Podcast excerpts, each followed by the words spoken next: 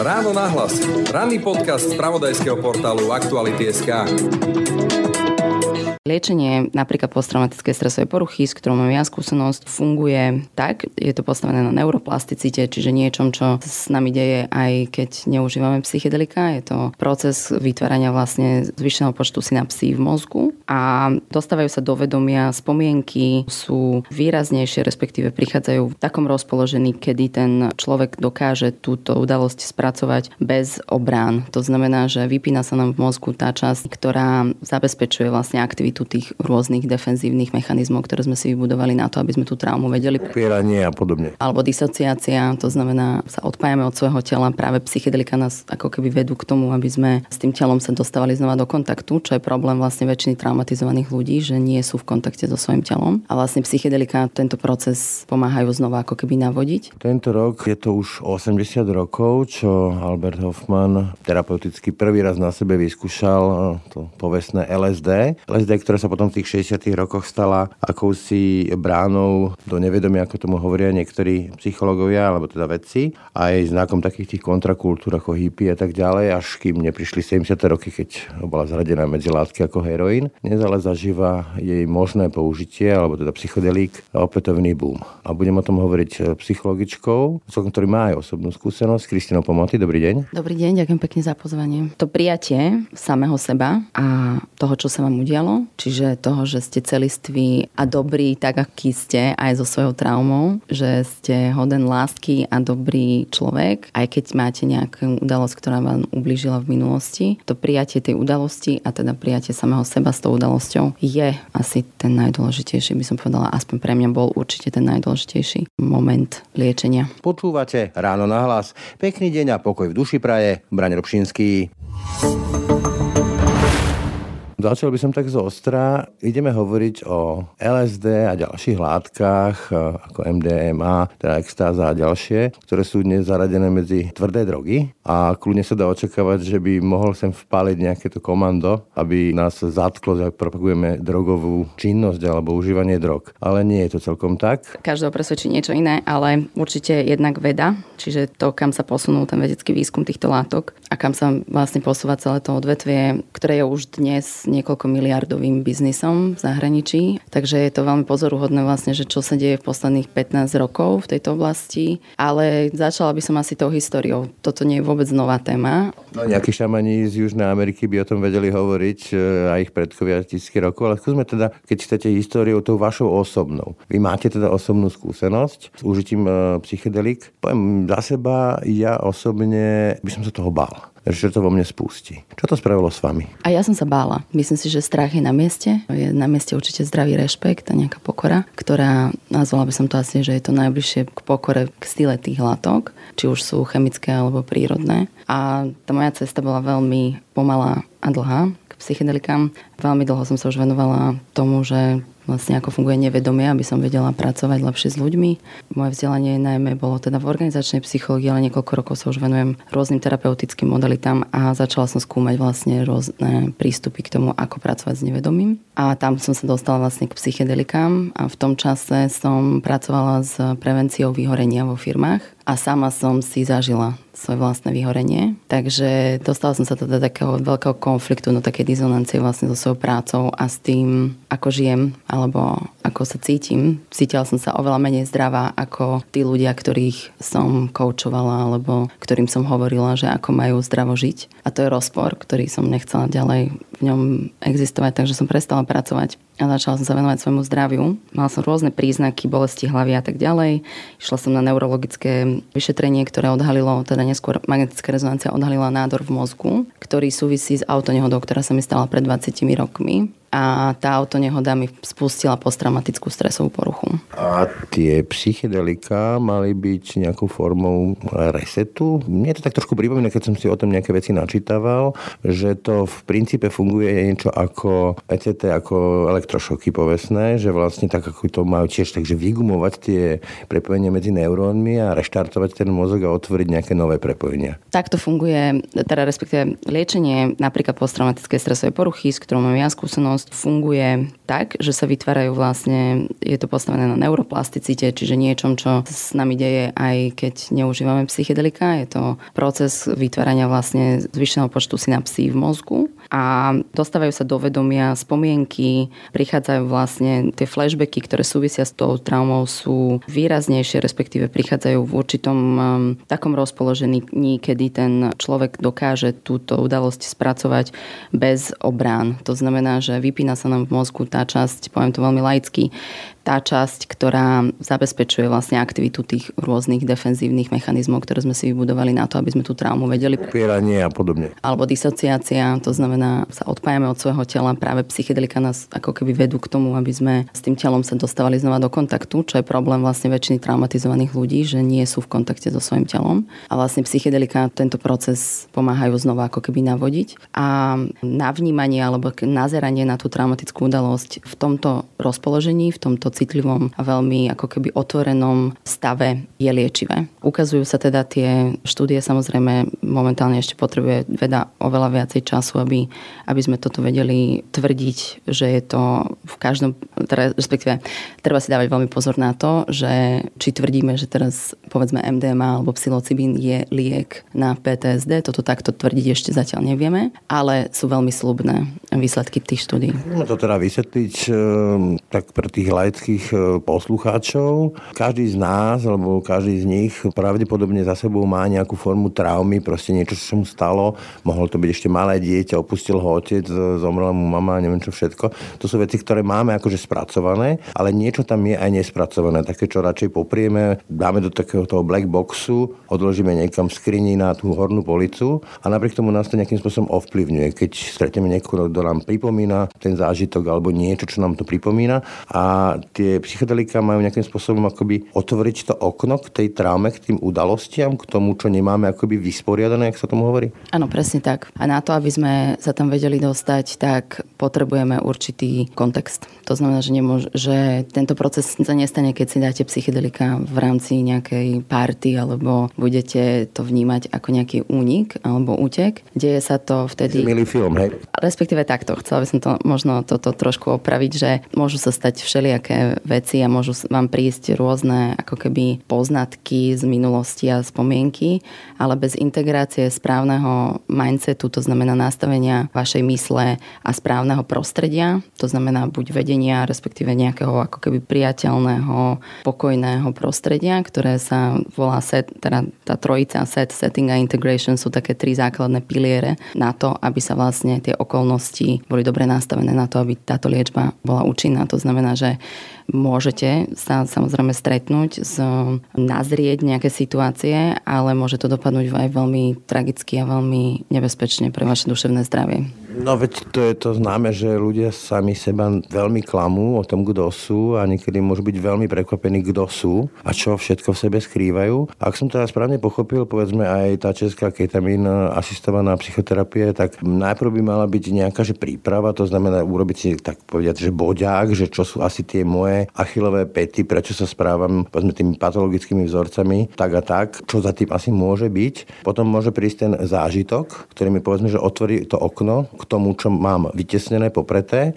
a potom by sa to malo spracovať s nejakým terapeutom. Takto? Takto. Čo sa týka českej ketaminovej terapie, tak to sa necítim byť úplne povolená o tom hovoriť, ale v základe ten proces je rovnaký v každom liečebnom procese. Ide o prípravu, samotnú, ako keby samotný zážitok a potom ten integračný proces. Momentálne sa vlastne na svete zjednocujú tieto prístupy. To znamená, že ešte... Je dokonca aj guideline pre užívateľov psychodelik, dokonca som čítal. Je, existuje veľmi veľa takýchto pokusov o vytvorenie akési autoškoly na to, ako by sme vlastne bezpečne mohli používať tieto látky a integrovať ich do našej spoločnosti, ale ja by som aj tu bola veľmi opatrná vo zo všeobecňovaní. To znamená, že veľmi záleží na tom, o ktorých látkach hovoríme, v akých dávkach, o akom settingu a vlastne s akým zámerom, čiže tá intention setting je tam veľmi dôležité, to je tá prípravná fáza. S akým zámerom vlastne do toho ideme, v akom kontexte o tom hovoríme. Hovoríme o dominantnom kontexte, to znamená tomto medickom, psychologickom, klinickom, alebo hovoríme o rekreačnom kontexte, spirituálnom,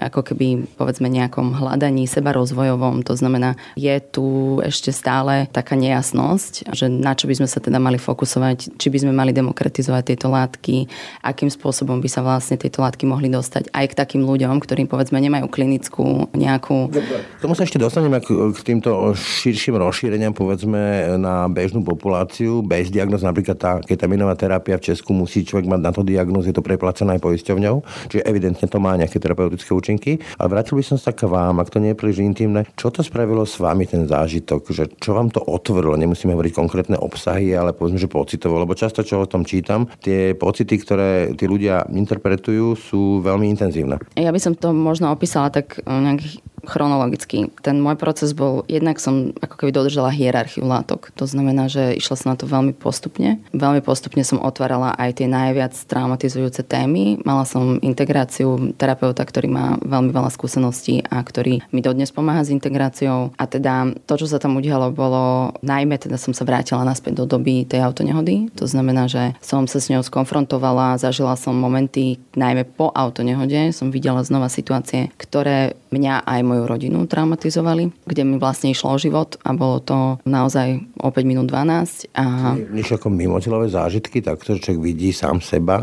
Zažila som aj mimotelový zážitok, čiže mala som vlastne tú skúsenosť, že som sa cítila ako keby som už nebola na tejto zemi a nebola som vo svojom tele jednoznačne. Ďalší taký zaujímavý moment, e, ktorý opisovali ľudia, ktorí to zažili, je nejaký pocit veľkého zmierenia, prijatia sa. To je vlastne, čo ja želám v každej relácii, pokoj v duši, niečo také tam bolo? Pokoj v duši? Určite to prijatie samého seba a toho, čo sa vám udialo, čiže toho, že ste celiství a, do, vám. a dobrí, tak aký ste, aj so svojou traumou, že ste hoden lásky a dobrý človek, aj keď máte nejakú udalosť, ktorá vám ublížila v minulosti. To prijatie tej udalosti a teda prijatie samého seba s tou udalosťou je asi ten najdôležitejší, by som povedala, aspoň pre mňa bol určite ten najdôležitejší moment liečenia. To je vlastne ale to, čo sa usilujú ľudia v psychoterapiách niekedy celé roky vlastne akceptovať a v údokách pokloniť sa tomu svojmu škaredému ja, tým častiam toho svojho ja, ktoré nemajú radi, ktoré odmietajú, potom rôznymi patologickými vzorcami to vytesňujú a opakujú tie vzorce a podobne.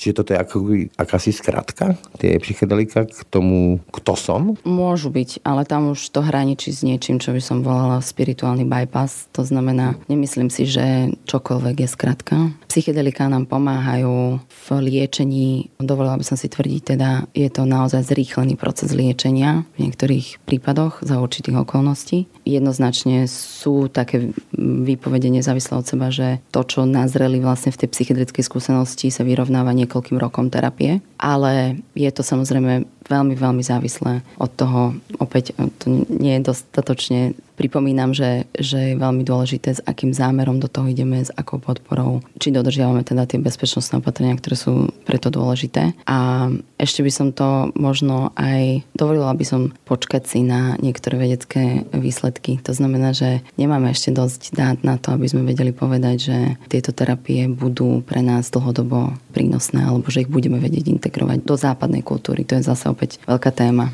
No, e, napokon však vlastne aj klasické antidepresíva vznikli vlastne úplne že náhodou. Pôvodne boli vyvinuté na úplne inú ochorenie a vyskúšalo sa to dnes sa bez nich vlastne terapia úzkostných porúch, depresie a tak ďalej nedá fungovať alebo nedá sa bez nich fungovať. Predsa len, kto som, to je taká naozaj že black box, taká čierna skrinka a môže to otvoriť aj okná, ktoré potom ten človek nebude vedieť zvládať, nebude mať pod kontrolou. Ja neviem, môže mu to odštartovať, ja neviem, psychózu, schizofréniu, alebo proste naozaj sa mu vráti nejaký zážitok, ktorý v podstate zhodí z útesu. Lebo že aj toto som spravila, alebo aj toto sa mi stalo. Ako tomuto zabrániť? Toto je inak výborná otázka, ale ja by som sa ešte predtým vrátila k tej otázke, kto som, lebo si myslím, že to je veľmi naša taká západná fixácia, kde vlastne, keď sa dostaneme do tých filozofií, povedzme tých e, prírodných národov, ktoré sa venujú týmto látkam niekoľko tisíc rokov, tak táto otázka, povedzme, by som ju tam márne hľadala, že by bola nejakým dôležitým momentom. Číňania to nevnímajú takto. Čiže, čiže opäť je to taká naša západná fixácia, že poďme hľadať odpoveď na otázku, kto som a keď ten self, stretneme sa s ním, tak vlastne vtedy budeme v, nejakej, v nejakom ďalšom stupni nášho vývoja. Psychedelika robia s nami presný opak. Tie mm, rozpúšťajú? látky rozpúšťajú tento koncept toho ega, toho, kto som a to, kto som, prestane byť podstatné. Samozrejme... Niečo ako vyššia identita, taká, že kolektívna, niečo také, že prepojenie, povedzme, že svet, vesmír, Boha vôbec? Uh-huh. Mystické a spirituálne zážitky sú veľmi dôležitou súčasťou toho liečenia. To znamená, že niektorí tvrdia dokonca, že pokiaľ sa tieto mystické a spirituálne zážitky vynímajú z toho celého liečebného procesu, tak ten liečebný proces stráca na hodnote. To znamená, že jednoznačne prepojenie s nejakým kolektívnym vedomím, so svetom, s ľuďmi, s prírodou je asi jeden že alfa omega z psychedelickej skúsenosti a mení nazeranie. Veľmi veľa ľuďom vlastne transformuje, dlhodobo transformuje hodnotový systém. To znamená, že to, kto som, prestáva byť naozaj aj v tom bežnom živote také dôležité. Skúsim trošku oponovať tým, že veľa ľudí, napríklad, a budem osobný aj ja, som užíval nejaké že antidepresíva a mal som jednu veľkú obavu, alebo teda taký, taký blok, že vlastne človeku môže zobrať byt, dom, môžu poslať do väzenia, ale nikto mu nemôže zobrať to, kto je, ako sa cíti a ako svet interpretuje. A tie lieky menia to, ako svet vidím, ako sa ja v ňom cítim. Čiže aj toto je také, že hodím sa niekam a zrazu tam prestanem mať akékoľvek oporné body. Toho, kto som ja. Výborná analogia až na to, že psychedelika fungujú presne inak, teda veľmi inak opačne, ako fungujú antidepresíva v mnohých prípadoch teda, alebo témach. To znamená aj ako iné drogy a aj v rámci psychedelika psychedelik rozlišujeme klasické psychedelika od ostatných. Klasické psychedelika naozaj menia hodnotový systém, avšak pokiaľ existuje nejaká porucha osobnosti, tak aj psychedelika môžu, byť umocni, môžu umocniť povedzme narcizmus, čiže aj ten proces, ktorý sa vlastne stane obranou pre toho človeka. Tak som skončil. Vie byť.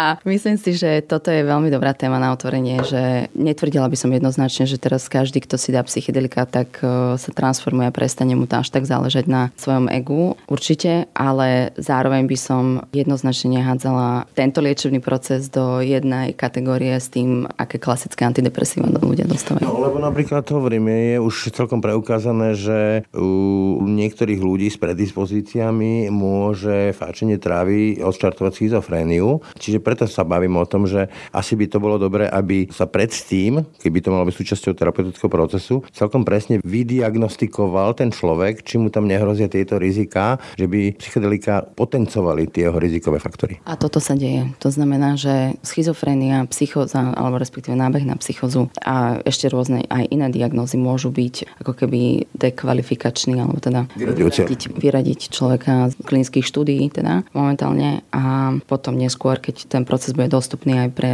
liečenie, tak e, aj z toho liečebného procesu môžu byť niektorí ľudia teda vyradení. Schizofrenia Schizofrénia je samozrejme najčastejšie spomínaná choroba, ktorá teda hrozí určite pri tom, keď sa vlastne z nejakých ako keby nechcem spomenúť, že rekreačných, lebo, lebo už v niektorých kontextoch sa tá rekreácia ako keby spomína, že je tiež liečivá a môže byť liečivá za určitých podmienok, čiže nehádzala by som ani to do jedného vreca, ale teda používať psychedelika v nejakom party kontexte, ale aj seba rozvojovom kontexte. Zneužitie presne ako sa zneužívajú napríklad benzodiazepíny, anxiolitika alebo aj antidepresíva. Mnoho ľudí si to dáva tie povestné lexauriny ako rúžovú tabletku, aby sa lepšie cítili, ale to je proste ofajč. A je to samozrejme únik, môže to byť únik, psychickú závislosť si môžete vybudovať na čomkoľvek, to znamená fyzickú závislosť od klasických psychedelík si nemôžete vybudovať, je to nemožné, ale samozrejme, že pre každého môžu tieto látky byť únikom a aj sa to deje. Vráca sa k tým príjemným oknám, hej, akoby, tak? Hľadať ako keby únik z tejto reality, to znamená meniť si vedomie preto, aby som nemusela byť súčasťou vlastne tohto tu. Avšak je dôležité aj to povedať, že zároveň sú psychedelika najúčinnejšie pri liečení závislostí. To znamená, tam sú asi najlepšie výsledky aj klinických štúdí pri liečení rôznych závislostí. Čím to vysvetľujete, alebo čím je to vysvetlené, že akoby nahrádzajú nejakým spôsobom, alebo prečo? Poukazujú na tie udalosti, ktoré tú závislosť vytvorili. Čiže riešia príčinu. To znamená na tie traumy, na tie bolesti, či už sú to teda veľké traumy, tzv. big T trauma, čo už sa tak možno ani v psychiatrii nehovorí. Uznávame traumu ako aj súbežné vlastne malé udalosti, respektíve určité správanie, niečo, čo sa stalo, aj čo sa nestalo. To znamená... Akože naučená bezmocnosť ako depresia? Teraz myslím traumu konkrétne, že trauma je aj to, čo sa nám nestalo, povedzme, alebo čo chýbalo v našom živote. Čiže aj na základe toho môže vzniknúť závislosť. A závislosť sa v tomto kontexte vníma teda ako veľmi široký pojem. To znamená nie len od nejakých látok a nezdravých, nezdravého správania, ale niečoho aj, čo ešte neuznávame až tak široko ako nezdravé správanie. No, fixácia na niečo, čo vlastne nahrádza nefunkčným vzorom, čo nám chýba. Čiže dá sa povedať, že tie psychedelika by mohli byť niečo ako sceľovač alebo integrátor toho vlastného ja, keď použijem to slovo? Tak to by som to nepovedala. Povedala by som, že nám pomáhajú ako keby nazrieť alebo teda dostať sa bližšie k nejakej ľudskej esencii, našej prírodzenej autenticite. A teda názretím tej autenticity sa cítime bezpečne a tú autenticitu si chceme niesť potom životom. Nebudeme sa byť sami sebou. Dobre, hovoríte závislosti. Hovorili sme, že aj depresie tam patria, teda nejaké potenciálne terapeutické účinky, obsedantno-kompulzívne chovanie, ale takisto, už tam ste spomínali, trauma, ten povestný PTS syndrom, hej, teda, že posttraumatická stresová porucha alebo syndrom, akokoľvek to nazvem. Čiže tam je ten veľký potenciál? Obrovský potenciál je v liečení osobnostných porúch, presne ako sme už spomínali, PTSD, je veľmi veľa klinických štúdií, depresie, rôzne úzkosti, obsesívno-kompulzívnu poruchu a rôzne poruchy príjmania potreby. Depresiu som spomínala, závislosť a migrény. Takže tých štúdií je naozaj samozrejme rôzne, v rôznych aj samozrejme kontextoch a s rôznymi látkami, ale okrem toho sa skúmajú potom aj nejaké ako keby počné témy, ako je spiritualita, vzťah k prírode, vzťah ku komunite, dôvera, odovzdanie sa nejakému spoločenstvu, to znamená, aký je potenciál týchto látok pri tom, aby sme liečili skupinovo, čo je možno ešte taká podskúmaná, respektíve nedostatočne skúmaná oblasť. Hovoríme o tom ako o nejakej skratke, ale pravdepodobne to nemôže byť, že dám si jednu úvodovkách bobulu a potom si to vykonzultujem a mám vymalované, lebo niektoré tie rozhovory, čo som videl, tak to bolo, že mám depresie, teraz bolo tá ketaminom asistovaná psychoterapia, terapia, potom uvoľnenie nejakých 10 dní, potom ďalšia, zase nejaké uvoľnenie. Ako by to malo fungovať, ako by to malo pôsobiť? Lebo hovorím, klasické psychoterapie poznáme, tie trvajú častokrát 10 rokov a stále to nie je hotové. Necítim sa byť úplne povolaná odpovedať na túto otázku, lebo nie som tzv. terapeut, psyche, akože certifikovaný terapeut psychedelickej terapii. Takí ľudia už sú, je ich čoraz viac a viac. Ja som vo výcviku, to znamená, že určite o pár rokov budem o tomto vedieť lepšie odpovedať, ale teda... Aspoň zhruba že teda, že ako, ako, aký časový rámec sa tam dá predpokladať, že keď niekto naozaj trpí traumu alebo tým depresiami, či toto bude nejaká balička, ktorá mu pomôže, ako rýchlo, prípadne, že potom už bude mať vyriešený ten problém? Ani na toto by som no, si nedovolila odpovedať. Každý prípad je iný. V tých medických a klinických kontextoch alebo terapeutických kontextoch sa veľmi podrobne zvážuje, kde sa ten človek nachádza, v akém, v akom je štádiu, či vôbec môže užívať tieto látky v tom štádiu, v ktorom sa nachádza. To znamená, ťažko, napríklad ťažko depresívni ľudia bývajú vylúčení z týchto štúdií. A je tam samozrejme aj tie anekdotické poznatky, keď si vygooglite vlastne tieto skúsenosti z povedzme s ayahuaskou alebo s psilocibínom, s MDMA. Niektorí ľudia majú život meniace skúsenosti po jednom užití. Niektorým ľuďom to vôbec nepomôže, niektorým ľuďom to prehlbí ten stav, pretože nemajú dostatočnú integračnú pomoc a nerobia to vlastne ako keby vedenie a potrebovali by to. To znamená, že je to veľmi individuálne. Naozaj teraz žijeme tú dobu, ktorú je možno aj taká čest sledovať, že mnohé vedecké inštitúcie a univerzity a rôzne ako keby výskumné inštitúcie hľadajú odpoveď na to, čo je tá kvázi autoškola. Takže také tie najdôležitejšie sú MAPS, Multidisciplinary Association for Psychedelic Studies, potom je to, alebo Psychedelic Science, pardon, potom je to Beckley Foundation napríklad v Británii, alebo Mind Foundation v Berlíne, California Institute for Integral Studies, rôzne univerzity, John Hopkins sa venujú. V každom prípade, keď to zhrniem, dá sa povedať, že psychedelika nie sú žiadna IKEA, ktorá pasuje do každého bytu a do každej domácnosti. Jednoznačne nie. A by som povedala, že sú presným opakom, sú veľmi individuálne. Nedá sa, tak ako sa nedá porovnať jeden, dva tripy, sa nedajú porovnať, dve skúsenosti, tak sa nedajú porovnať ani dvaja ľudia. Čiže vlastne musí to byť teda vlastne spojenie toho užitia tej látky s nejakou zase formou terapie, spracovanie toho zážitku. Jednoznačne. A veľmi je dôležité to, aby sme navýšili počet terapeutov, ktorí sú v tejto oblasti aspoň minimálne vzdelaní. To znamená, že momentálne je ten dopyt po tej skúsenosti, či už pri ľuďoch, ktorí majú naozaj klinicky závažné duševné nejaké ťažkosti, alebo pri ľuďoch, ktorí sú tzv. ja to volám, že hľadači, to znamená ľudia, ktorí hľadajúci, ktorí eh, hľadajú proste nejaký seba rozvoj. Ten dopyt je oveľa, oveľa väčší, ako je dostupnosť terapeutov, ktorí sú v tejto oblasti aspoň minimálne vzdelaní. Netreba sa báť toho, že ten dopyt môže byť eh, vlastne stimulovaný akým, akousi módnou vlnou, že teraz aj ja som si to vyskúšal, ako vidíme v tých Woody Allen filmoch, že aj ja chodím na tú psychoterapiu. Je to módna vlna. Je to obrovský boom a aj tým je to nebezpečné. Povedala by som, že je to veľmi nebezpečné pre ľudí, ktorí nevedia, že majú nábeh na nejakú, povedzme, psychozu alebo schizofreniu, ale zároveň nebezpečné aj pre ľudí, ktorí sú ešte veľmi mladí, čiže napríklad pre tínedžerov.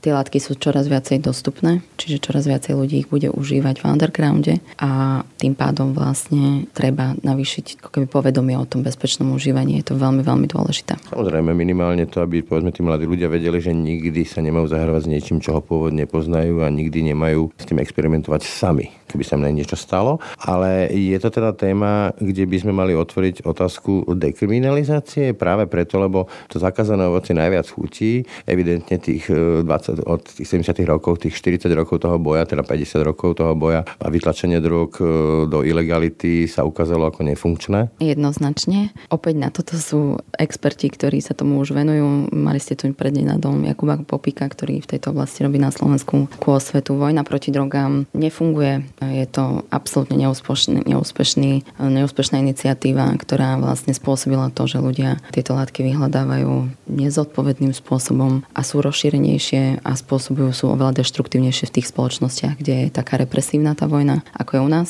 Veľkým príkladom pre nás sú Čechy, to znamená, že pozeráme sa na to, akým spôsobom tá legislatíva sa vyvíja v Českej republike a myslím si, že vzhľadom na to, ako sme si blízko s Českou republikou, tak aj tam prebieha nejaká komunikácia a záleží vlastne aj Čechom na tom, aby sa to u nás posúvalo dopredu a sú samozrejme, vnímam, že existuje zvýšená politická vôľa, aby sa táto téma otvárala. Keď sme spomínali, že je veľký potenciál psychedelik v rámci traum, alebo teda integrácie človeka po traume, tak to na Slovensku zrejme má obrovský potenciál, pretože my sme podľa mňa nesmierne straumatizovaná spoločnosť a traumu si nemôžeme predstaviť len ako, že ma ostrelovali vo vojne alebo že nejakú ženu znásilnili, ale traumy sú častokrát skryté v tom detstve ránom a mnoho ľudí si ich ani neuvedomuje. Mýlim sa? Určite sa nemýlite. A nedá sa to povedať iba o Slovensku. Európa je kontinent, povedzme, ktorý je veľmi silno zasiahnutý. Ale ja tu vidím normálne až patologické vzorce, ako tí ľudia, ktorí nemajú spracované traumy, prenášajú tie svoje traumy na svoje deti, na svoje okolie. Oni to nevidia, to je proste, človek to nevidí, ale to je okolie to vidí. Však preto máme tú kultúru tých mačov, ako politikov, ako všelakých riaditeľov, manažérov, ktorým by sme nezverili ani vlastný dom, aby ho strážili. Súhlasím a dovolila by som si tvrdiť, že patriarchát je zdrojom, teda dôležitým zdrojom traumy a z toho teda vyplývajúca nejaká toxická maskulinita, ale aj povedzme toxická feminita, čiže táto nejaká rodová, ako keby nejaký rodový konflikt, ktorý tu žijeme ešte stále, tak nás ovplyvňuje, ale trauma je momentálne veľmi populárne slovo, s ktorým sa častokrát aj povedzme nie dostatočne citlivo zaobchádza. Myslím si, že naše psychoterapeutické modality momentálne budujeme okolo traumy. Máme ten tendenciu veľa nazerať vlastne na to, že čo nám dokáže ako keby, ako nám dokáže pomôcť to, že budeme všetko hľadať v detskej traume. To znamená, že odhalovať. Fetišizujeme to? Takto by som to až tak silno nepovedala a ja som vo výcviku, ktorý je veľmi zameraný na traumu a určite hľadá ako keby mnohé odpovede chorôb aj fyzických, aj duševných v traume, ale povedzme tá kultúra tých prírodných národov, ktoré psychedelika používajú niekoľko tisíc rokov, a už toto spomínam druhýkrát, tak to opäť na toto nazerajú iným spôsobom. To znamená, že sú tam aj iné liečivé prístupy alebo nazeranie na liečenie, čo to vlastne liečenie je. a nie len trauma je pre nás informatívna. Čiže sme tak trošku obmedzení tým, keď to tak zvulgarizujem, Freude, Freude jednou na tie dojde, že príliš máme taký tento úzky záber? Um, teóriu, že ja, teda id, self, superego a tak ďalej? U nás Freud môže za veľa, za veľa určite, ale by som ho ani nedemonizovala. Sú aj ďalší dôležití učitelia, ktorí v traume urobili veľkú, veľký pokrok a myslím si, že im vďačíme za veľa. Peter Levine, Vesel van der Kolk, aj Gabor Mate sú ľudia, ktorí vlastne traumu dostali medzi nás aj v takej populárnej forme. A rozumieme jej lepšie a myslím si, že rozumieme tým pádom psychoterapii lepšie, ale dala by som veľký dôraz na komunitné liečenie, veľký dôraz na duchovno a ako nás vlastne duchovno dokáže podporiť v tom, aby sme sa liečili. Podľa mňa obrovský problém, eh, ktorý máme ako ľudia s traumami v tejto spoločnosti je, že sa bojíme byť slabí, bojíme si priznať, že tam niekde ten black box je a môže stať aj niečo vyskočiť, čo sa nám páčiť nebude a bude to naše. A tým pádom vlastne sa utekáme vo všetkým náhradným riešeniam proste a demonstrujeme presne tú falošnú silu a tak ďalej. Prečo tak bojíme otvoriť tie naše black boxy a hovoriť o tom, že môžeme byť aj slabí alebo stalo sa nám niečo zlé? Tie obrany, ktoré sme si vybudovali vtedy, keď sa nám udialo niečo zlé, čo nás povedzme traumatizovalo alebo nám ublížilo, nám slúžili vtedy. Oni mali funkciu, s ktorou sme sa naučili fungovať a žiť. Je to tzv. coping mechanizmus. Čiže zvyk? Ale za... to, čo funguje. Funguje to, fungovalo to celý váš život a v nejakom bode vám to prestane slúžiť. Začne to byť deštruktívne pre vás a vtedy to väčšina ľudí začne riešiť. A to ešte neznamená, že keď to začnú riešiť, tak sú pripravení to nazrieť. To znamená, že už sa o traume hovorí veľmi otvorene, aj o rôznych obranných mechanizmoch sa hovorí veľmi otvorene. Už väčšina z nás v tej populárnej ako keby psychologickej komunite má to povedomie o tom, že povedzme majú tendenciu vyhýbať sa alebo majú tendenciu byť prehnane agresívni alebo majú tendenciu zamrznúť v určitých situáciách. Ale stále to ešte neznamená, že sme pripravení čeliť tým strachom. To znamená, že nazrieť ten strach je niečo úplne iné, ako poznať svoju vlastnú reakciu na stresovú situáciu. A vlastne stresová situácia je to, z čoho vychádzame. Čiže pokiaľ nás niečo neustále stresuje, tak sme aj často môžeme byť teda retraumatizovaní v tej oblasti a práve to, že sme tak blízko k tomu ubliženiu a my sa tu navzájom vlastne retraumatizujeme, tak e, nás vlastne odradza od toho, aby sme boli pripravení nazrieť. Aktuálne vidíme na tých číslach, štatistických číslach, že ako dramaticky sa zhoršuje napríklad v prípade detí, tam už sú prípady a dvojnásobný nárad počtu pokusov o samovraždu a samovraždu detí do 14 rokov, to sú šialené veci. Ako by sa to špirla zahusťovalo, ako z toho von? Máte nejaký recept, aby sme sa prestali takto retraumatizovať do nepričetna? Nemám. Nemám a nemyslím si, že odpoveď je v jednej veci. To znamená, že vnímam to, ako sa učíme starať sa o svoje duševné zdravie a liečiť už vtedy, keď cítime kontinuálne jednoducho každý deň, tak ako sa staráte o svoje fyzické zdravie, tak, tak sa musíme naučiť seba a svoje deti a svoju komunitu starať sa o svoje duševné zdravie každý, každý deň. Je to prevencia. Štáty prichádzajú na to, že treba do tej prevencie investovať. To znamená, u nás je ten rozpočet na duševné zdravie a na prevenciu niekoľko násobne nižší ako v ostatných krajinách EÚ. Máme v tomto naozaj od koho sa inšpirovať a myslím si, že nemusíme vymýšľať koleso v tom, ako by sme mohli priniesť starostlivosť, kontinuálnu starostlivosť starostlivosť o duševné zdravie do škôl, aby sme vedeli ľudí učiť vo firmách, motivovať zamestnávateľov, aby učili svojich zamestnancov kontinuálne sa starať o svoje duševné zdravie. Nemusíme liečiť traumu a depresiu a úzkosti vtedy, kedy nastanú treba ich začať liečiť, teda riešiť okamžite. To, že každého z nás postretlo niečo negatívne, je úplne prirodzený beh života. Tým nechcem ako keby devalvovať nejaké veľké traumy alebo veľké bolestivé udalosti, ale chcem tým iba povedať, že život nás vystavuje rôznym ťažkým situáciám, väčšine z nás sa stane niečo negatívne za ten náš život. Niekto nám zomrie, zažijeme nejakú autonehodu, rozvádzame sa. To sú naozaj traumatizujúce udalosti a na to, aby sme ich vedeli zvládať, tak sa potrebujeme, potrebujeme mať výbavu určitú a nie je to jedna vec. Nebudú to len psychedelika, nebude to len terapia. Bude to naozaj niekoľko návykov. Budeme sa vedieť starať lepšie o seba, tak ako sme sa učili no, o fyziku. presne už počujem námietky niektorých, povedzme, že aj starších poslucháčov, ktorí povie, no tak vy ste nejaký zíčkaní, my sme prežili vojny, prežili sme komunizmus a sme tu, čo sa nám stalo, vy sa furt len stiažujete. Čo by ste im odkázali? Že majú pravdu do určitej miery Myslím si, že sme dospeli do toho, že máme čas sa venovať samým sebe a naši starí rodičia, moji starí rodičia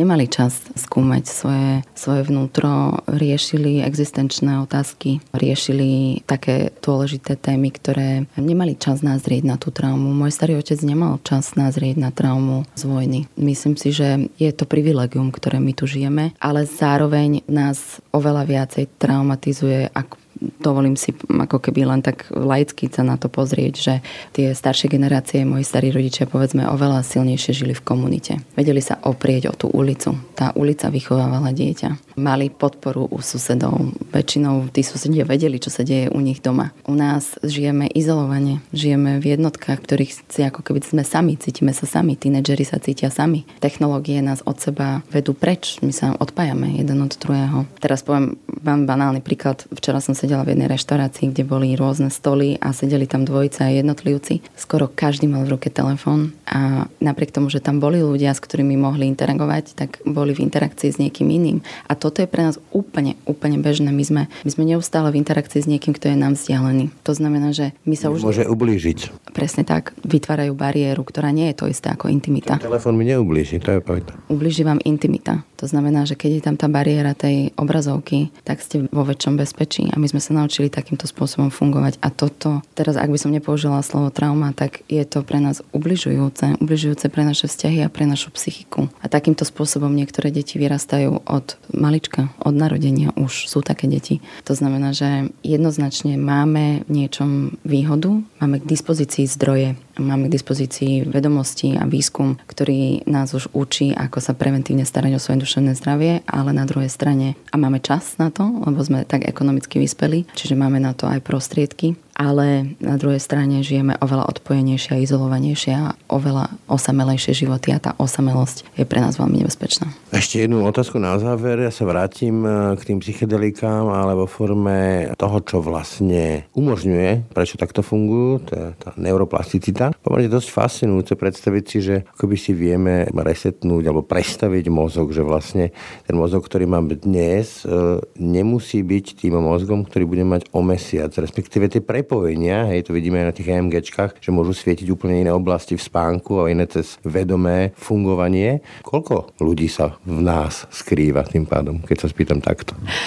Opäť by som to nevzťahovala na ten self to znamená, že na to ja. Psychoaktivácia, to znamená aj nielen psychedelika, ale aj iné aktivity, napríklad meditácia, aj snívanie je v podstate psychoaktivácia, tak um, nám podporujú vlastne tie časti mozgu, v ktorých sa vytvárajú ako keby nové prepojenia, nové synapsy a týmto spôsobom sa prepisuje určité narratívum. Ale na to, aby sa to narratívum dlhodobo trvalo prepísalo, tak my potrebujeme tieto zážitky integrovať. Takisto ako vás, ako keby, aby som odpovedala na tú otázku, že nemyslím si, že sa v nás skrýva niekoľko ja. Myslím si, že sú v nás uložené naše zážitky a mnohé z nich sme potlačili, mnohé z nich sú v našom nevedomí a dokážeme sa s nimi spojiť, dokážeme ich priniesť do vedomia, tým, že ich prinášame do vedomia, už urobíme kvantum práce a tým potom, keď už sú v tom našom vedomí, čo je veľmi dôležitý krok, neodmysliteľný, ich integrujeme do toho nášho života. To znamená, vytvárame nové narratívum. Čiže vieme si napísať úplne iný príbeh